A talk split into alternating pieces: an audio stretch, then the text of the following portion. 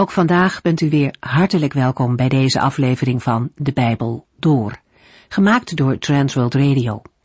Voor meer informatie kijkt u dan op onze website transworldradio.nl. In deze serie gaat u in vijf jaar tijd met ons de Bijbel door, van Genesis 1 tot en met het laatste vers in Openbaring 22. Voordat we gaan beginnen vertel ik u graag even hoe u ons kunt bereiken voor informatie of met vragen. Dat kan telefonisch 0342 478432 of via de website transworldradio.nl.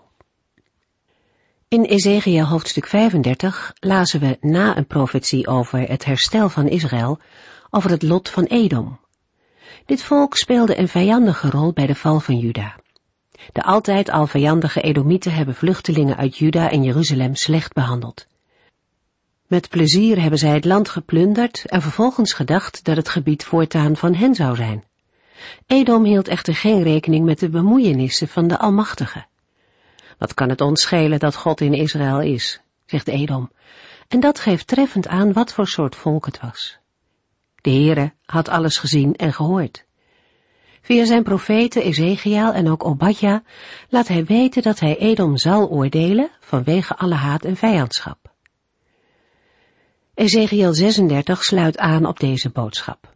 Want waar de Edomieten het land Israël niet in handen zullen krijgen, zal het land wel weer in bezit genomen worden door het volk Israël. De ballingschap zal een einde kennen. De Heere zal hen reinigen van hun zonde, een nieuw hart geven en zijn geest in hen doen wonen. Daarna zullen zij in diep berouw over hun zonde hem gehoorzaam zijn en rijk door de Heere worden gezegend. De Heere zal daarmee aan de volken laten zien dat Hij de levende God is. Men dacht dat Hij niet in staat was geweest om zijn volk te redden van de Babyloniërs, maar de terugkeer en het herstel van Israël zullen het bewijs zijn dat de Heere uiteindelijk bepaalt hoe de geschiedenis verloopt. Wij lezen nu verder over het herstel van Israël in Ezekiel 37.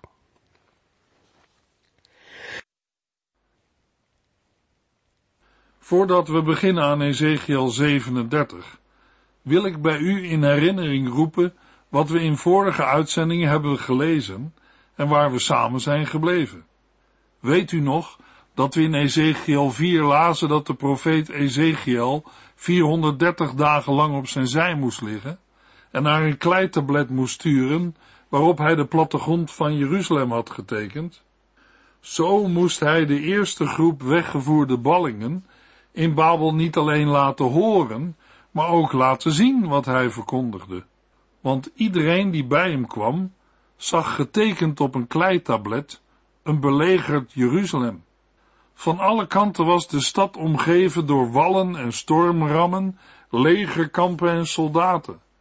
Dat was jarenlang Ezekiels boodschap geweest. Jeruzalem wordt verwoest. Luister, ballingen in Babel, jullie gaan niet snel terug naar huis. Integendeel, zij die het beleg van Jeruzalem zullen overleven, komen ook naar Babel. Waarom deed de Heere dat? Ook dat moest Ezekiel vertellen. Op een zekere dag, Ezekiel had juist bezoek van een aantal leiders, werd hij in een visioen bij zijn haren opgetild in Babel en even later neergezet in de tempel van Jeruzalem. Wat hij daar toen te zien kreeg was verschrikkelijk. Hij zag er vrouwen die zaten te huilen en te snikken. Ach, nu is de regengod Tammuz dood. En mannen die heilige dieren vereerden of op hun knieën lagen voor de zon. Daarnaast liet de Heer hem zien dat al deze dingen gebeurden in een land boordevol geweld. De maat was vol. Zelfs de Heere wilde niet langer onder zo'n volk wonen. Ezekiel zag dat de Heere al aanstalten maakte om zijn tempel te verlaten. De schitterende hemelse troonwagen met de gerubs, die Ezekiel al eens eerder had gezien, ging het tempelhuis al uit. De troonwagen weerspiegelde de macht, majesteit en de heerlijkheid van de Heere. Eeuwen had God geduld gehad met zijn volk, maar nu was het uit. De Heer was razend, laaiend. We hebben het allemaal gelezen. Ook dat het Ezekiel emotioneel, lichamelijk en geestelijk ontzettend aangreep. Hij moest hardop zuchten en kreunen en zijn lendenen vasthouden van verdriet, zoals een gebroken mens dat doet. En waarom? Vanwege het nieuws over Jeruzalem, dat binnenkort Babel zou bereiken. De Heer had zijn slagzwaard geslepen en gaat het de slager Nebukadnessar in handen geven om er in Jeruzalem hoog en laag mee af te slachten. En dat was nog niet alles. Ezekiel moet bij de verkondiging van die boodschap ook nog in zijn handen klappen en roepen, zwaard, sla naar rechts en sla naar links, val aan waar u maar wilt. Dan neemt de Heere Ezekiel zelfs zijn vrouw weg. Hij wordt weduwnaar. Het moet zijn prediking kracht bijzetten. Ezekiel 24 vers 16 Mensenzoon, door een plotselinge dood ga ik van u wegnemen wat u het dierbaarst is. Toch moet u niets van uw verdriet laten blijken. Zo zal ik Juda hun lievelingsgebouw afnemen, namelijk mijn mooie tempel in Jeruzalem. En de wereldmachten waarop het heeft gesteund, vaag ik ook weg van de aarde. Het machtige Tyrus en Egypte. Zo had Ezekiel jarenlang zijn boodschap verkondigd in Babel. Jeruzalem zal vallen, de toorn van God is niet te keren. Tot op een zekere dag een man voor hem stond die zei, ik kom uit Jeruzalem, de stad is gevallen. Een bericht om bij door de grond te gaan. Maar op diezelfde dag brak ook de grote ommekeer aan in de profetische verkondiging van Ezekiel. Elf jaar lang had hij niets anders moeten verkondigen dan Israëls ondergang. Maar vanaf Ezekiel 33 mag Ezekiel het komende herstel van Israël aankondigen. De hoofdstukken 33 tot en met 48 staan er vol van. Luisteraar, ik hoop dat u met deze terugblik weer wat voor de geest hebt van wat wij in de vorige uitzendingen met elkaar hebben gelezen. Nu zijn we aan het lezen in het slotdeel van het Bijbelboek Ezekiel. Het troostdeel over het herstel en de stralende toekomst van Israël. Daarbij moeten we niet vergeten dat ook de profetieën in de hoofdstukken 33 tot en met 48 zijn uitgesproken toen de Babylonische wereldmacht nog ongeschokt en onbedreigd de hele wereld beheerste. En met Israël leek het voor altijd afgelopen. Israël, dat was uiteengespat. Het had geen land, geen koning en geen leger meer. Israël had geen tempel en geen zelfbestuur meer. Als volk was Israël dood. En dan komt in Ezekiel 37 de beschrijving van het visioen van het dal met de dorre doodsbeenderen.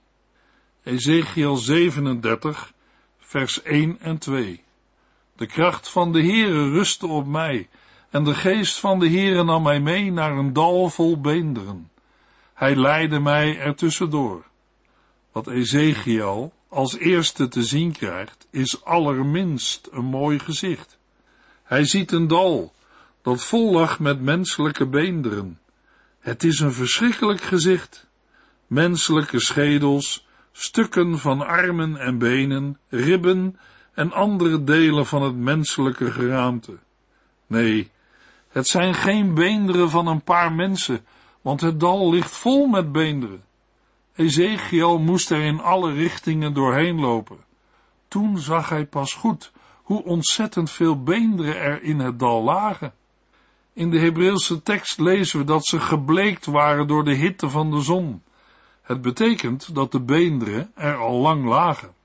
Het dal met de beenderen ziet eruit als een slagveld waarop de beenderen van de gesneuvelden onbegraven zijn blijven liggen. De nadruk valt zowel op het grote aantal als op het feit dat ze totaal uitgedroogd zijn en een door en door dode indruk maken. Ezekiel 37 vers 3 Toen zei hij, Mensenzoon, kunnen deze beenderen weer mensen worden? Ik antwoordde, Och heren, alleen u kent het antwoord op die vraag.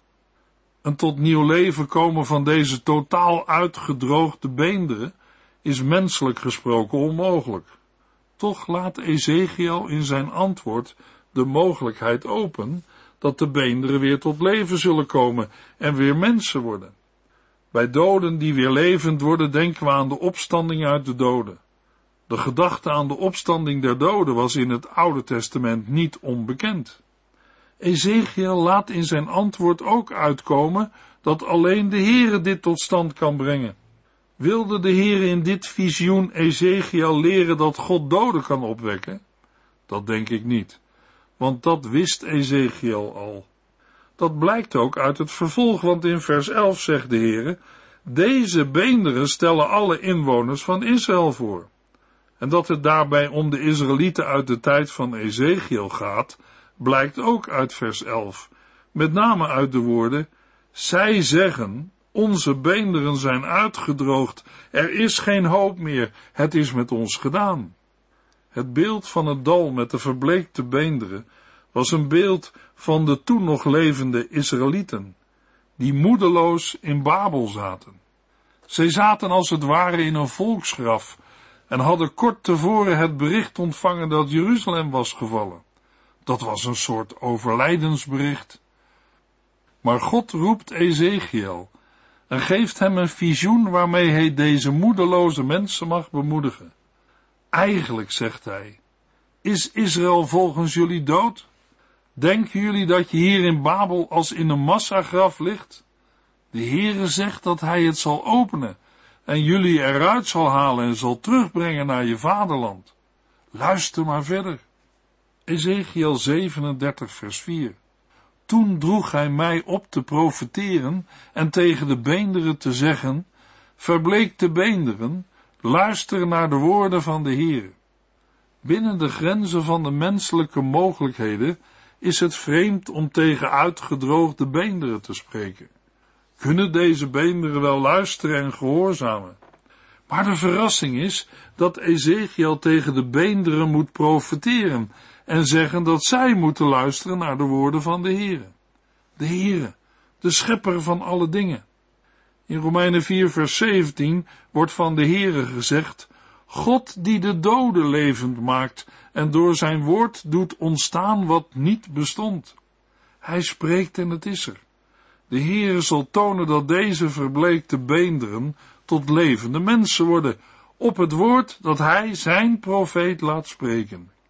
Ezekiel 37, vers 5 en 6. Want de oppermachtige Heere zegt, kijk, ik ga u weer levend maken. Ik zal u weer vlees en pezen geven en u bedekken met huid. Ik zal u adem geven en u zult weer tot leven komen en weten dat ik de Heere ben. Luisteraar, ziet u de moedeloze Israëlieten zitten als in een massagraf van verbleekte beenderen? Ziet u Ezekiel staan en het hun vragen, is Israël volgens jullie dood? Denken jullie dat je hier in Babel als in een massagraf ligt?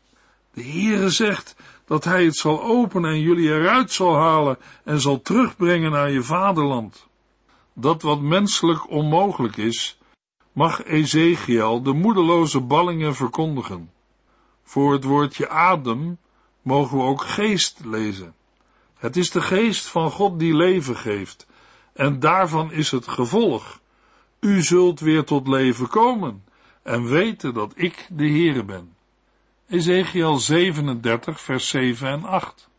Ik sprak deze woorden van de Heere uit, precies zoals hij mij had opgedragen. En plotseling klonk een luid geklepper door het dal. De beenderen van de lichamen kwamen bij elkaar en voegden zich aaneen, zoals zij vroeger hadden gezeten. Met mijn eigen ogen zag ik dat daarna vlees en pezen op de beenderen verschenen en er huid overheen kwam, maar leven was erin nog niet zichtbaar. Ezekiel was nauwelijks begonnen met profeteren, of hij hoorde een luid geklepper door het dal, een soort gedreun, zoals bij een aardbeving, en dan begint het. De beenderen hechten zich aan elkaar moet u zich voorstellen, armen schuiven weer in de kom, knieën hechten zich weer aan één, hoofden, nek en ribbenkast komen weer op hun plaats. Het moet een wonderlijk gezicht zijn geweest. Er kwamen vlees en pezen op de beenderen en daaroverheen een huid. Alleen leefden de lichamen nog niet.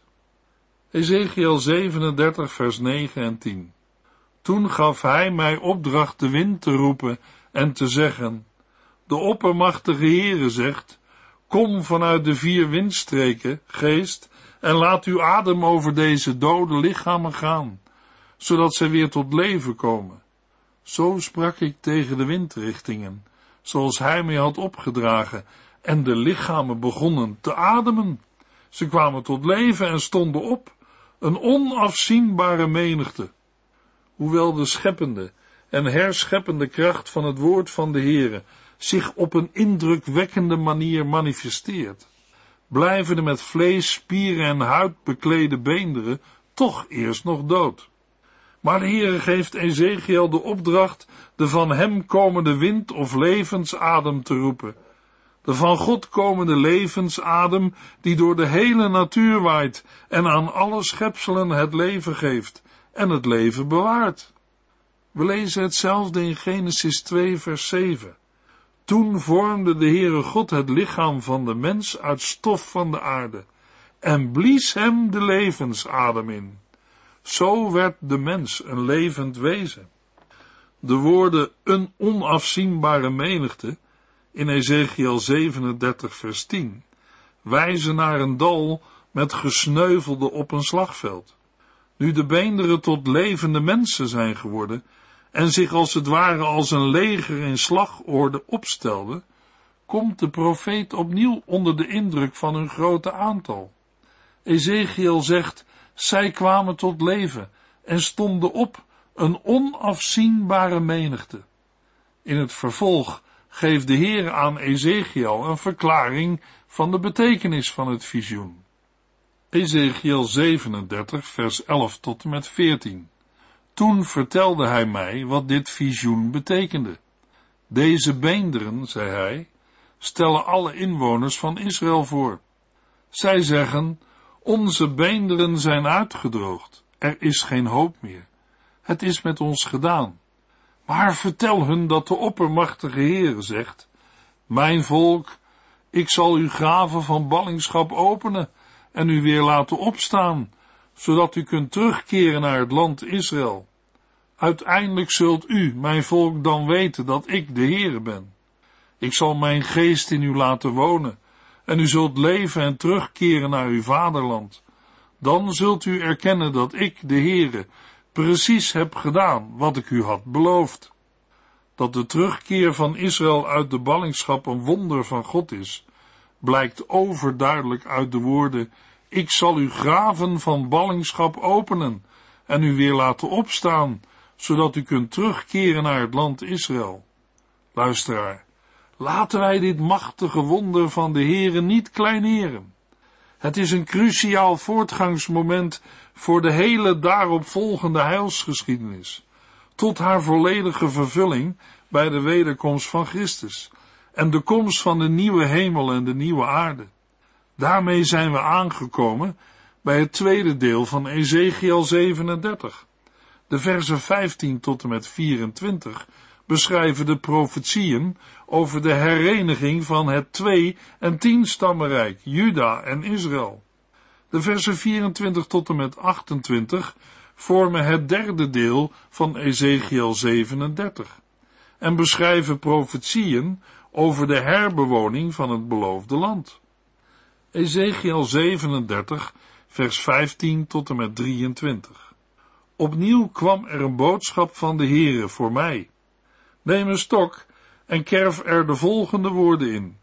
Deze stok vertegenwoordigt Juda en de bij haar aangesloten stammen. Neem vervolgens een andere stok en kerf daarin de woorden, deze stok vertegenwoordigt Jozef en alle overige stammen van Israël. Houd die stokken nu bij elkaar in één hand, zodat ze één stok vormen. Vertel deze mensen, houd de stokken zo vast dat zij kunnen zien wat u doet, dat de oppermachtige Heere zegt, ik zal de stokken van Jozef en Juda samenvoegen en hen maken tot één stok in mijn hand. Want de oppermachtige Heere zegt verder, ik verzamel de Israëlieten vanuit de volken en breng hen van overal ter wereld terug naar hun vaderland, om hen op de bergen van Israël tot één volk te verenigen. Er zal één koning over hen allen zijn, en zij zullen niet langer verdeeld zijn in twee volken of twee koninkrijken. Zij zullen zichzelf niet langer verontreinigen met afgoden en al hun andere zonden, want ik zal hen redden van al hun ontrouw, waarmee zij zich bezoedeld hebben, en ik zal hen zuiver maken. Dan zullen zij werkelijk mijn volk zijn, en ik zal hun God zijn. In de gelezen verse moet Ezekiel een symbolische handeling verrichten. Hij moet laten zien hoe twee stukken hout tot één geheel worden samengevoegd. Daarmee laat de profeet zien dat Juda en Ephraim weer tot één volk worden verenigd. In de Bijbeltekst lezen we in plaats van Ephraim de naam van zijn vader Jozef. Beide namen zijn aanduidingen voor het tienstammenrijk Israël. In de tijd van de koningen Jerobiam en Regabiam was het koninkrijk Israël in twee stukken gescheurd en waren er twee koninkrijken ontstaan. Voor de heren bleven de beide koninkrijken één volk, de twaalf stammen van Israël. Dat Ezekiel een symbolische handeling moet verrichten is niet de eerste keer. In Ezekiel 4, 5, 6, 12 en 24 kreeg de profeet ook opdracht om symbolische handelingen uit te voeren. Naast de woorden die hij namens de Heren moest doorgeven aan de ballingen, moest hij de boodschap ook aanschouwelijk voorstellen. Ook het kerven van woorden in een stok is niet ongewoon en lezen we al in nummer 17 vers 2 in relatie met Mozes. Met het woord Juda worden de stammen van Benjamin, Levi en Simeon bedoeld. De woorden en de bij haar aangesloten stammen slaan op de Israëlieten uit andere stammen die zich in de loop van de jaren, na de scheuring van het koninkrijk, in Juda hadden gevestigd. Dat hadden zij gedaan omdat zij trouw wilden blijven aan de dienst van de Heer in Jeruzalem, in de tempel. De woorden Jozef en alle overige stammen van Israël geven het tienstammenrijk aan, waarin Jozef of Ephraim de leiding had. Het tienstammenrijk werd ook vaak aangesproken met Israël. Israël is ook de aanduiding voor het twee- en tienstammenrijk samen. Daarbij moet het verband van de te lezen hoofdstukken uit de Bijbel duidelijk maken of het hele volk Israël wordt bedoeld of alleen het tienstammenrijk. De woorden vertel deze mensen dat de oppermachtige Heere zegt, staan in de Hebreeuwse tekst in de vorm van een vraag. Namelijk, als uw volksgenoten tegen u zeggen, wilt u ons niet vertellen wat deze dingen voor u betekenen? Het is belangrijk om dat niet over het hoofd te zien, omdat hieruit blijkt dat de symboliek van de handeling voor de volksgenoten van Ezekiel wel duidelijk is, maar niet wat daarmee wordt bedoeld. Het samenvoegen van de twee koninkrijken tot één rijk was in de stoutste dromen van de ballingen niet opgekomen. Regelmatig vragen zij aan Ezekiel wat zijn woorden en handelingen te betekenen hebben. Het is een geweldige boodschap die Ezekiel mag doorgeven. Want de oppermachtige Heere zegt verder, ik verzamel de Israëlieten vanuit de volken en breng hen van overal ter wereld terug naar hun vaderland, om hen op de bergen van Israël tot één volk te verenigen. Er zal één koning over hen allen zijn, en zij zullen niet langer verdeeld zijn in twee volken of twee koninkrijken. Zij zullen zichzelf niet langer verontreinigen met afgoden en al hun andere zonden, want ik zal hen redden van al hun ontrouw, waarmee zij zich bezoedeld hebben, en ik zal hen zuiver maken. Dan zullen zij werkelijk mijn volk zijn, en ik zal hun God zijn. Wat een prachtige en rijke belofte. Want Israël zal niet alleen terugkeren naar het beloofde land, maar het zal er in de toekomst ook wonen als één volk. Want de Heere zegt, op de bergen van Israël zal ik hen tot één volk verenigen, en er zal één koning over hen allen zijn. Deze profetie heeft een eerste vervulling gekregen in de terugkeer van de Israëlieten uit Babel, maar daaroverheen wijst de profetie ook naar de toekomst. Nog steeds gaan er Israëlieten terug naar hun vaderland Israël, maar ze zijn nog niet allemaal teruggekeerd. De ene koning waarover wordt gesproken is de Messias. Wij verwachten hem op de wolken van de hemel. Immers, het Nieuwe Testament geeft aan dat de Messias de Heer Jezus Christus is. Vers 23 geeft aan dat er ook een geestelijk herstel van Israël zal komen. Ook dat is vandaag nog niet ten volle gerealiseerd. Ezekiel 37, vers 24 tot en met 28. En David, mijn dienaar, zal hun koning zijn, hun enige herder. Zij zullen mijn wetten gehoorzamen en al mijn wensen vervullen. Zij zullen wonen in het land Israël, waar ook hun voorouders woonden, het land dat ik mijn dienaar Jacob gaf. Zij en hun kinderen zullen daar wonen, evenals hun kleinkinderen, generatie op generatie. En mijn dienaar David zal voor eeuwig hun vorst zijn. Ik zal een vredesverbond met hen sluiten, een eeuwigdurend verdrag. Ik zal hen zegenen en vermenigvuldigen, en mijn tempel zal ik voor altijd in hun midden plaatsen. Ik zal te midden van hen gaan wonen. Ja, ik zal hun God zijn en zij zullen mijn volk zijn. Wanneer mijn heiligdom voor eeuwig in hun midden blijft, zullen de volken weten dat ik, de Heere, Israël heb afgezonderd om mijn volk te zijn. In de volgende uitzending lezen we Ezekiel 38 en 39. U heeft geluisterd naar De Bijbel Door, in het Nederlands vertaald en bewerkt door Transworld Radio. Een programma waarin we in vijf jaar tijd de hele Bijbel doorgaan. Als u wilt reageren op deze uitzending of u heeft vragen, dan kunt u contact met ons opnemen. Tijdens kantooruren kunt u bellen op 0342 47 8432. 0342 47 8432. Ook kunt u een e-mail sturen naar de en natuurlijk kunt u ook via de post ons bereiken. TWR, postbus 371, postcode 3770, AJ in Barneveld. Dit programma werd gepresenteerd door Cor Weda en Ike André. Techniek was in handen van Odin van Voerkom. En wij allemaal bedanken u voor het luisteren. Graag tot de volgende keer.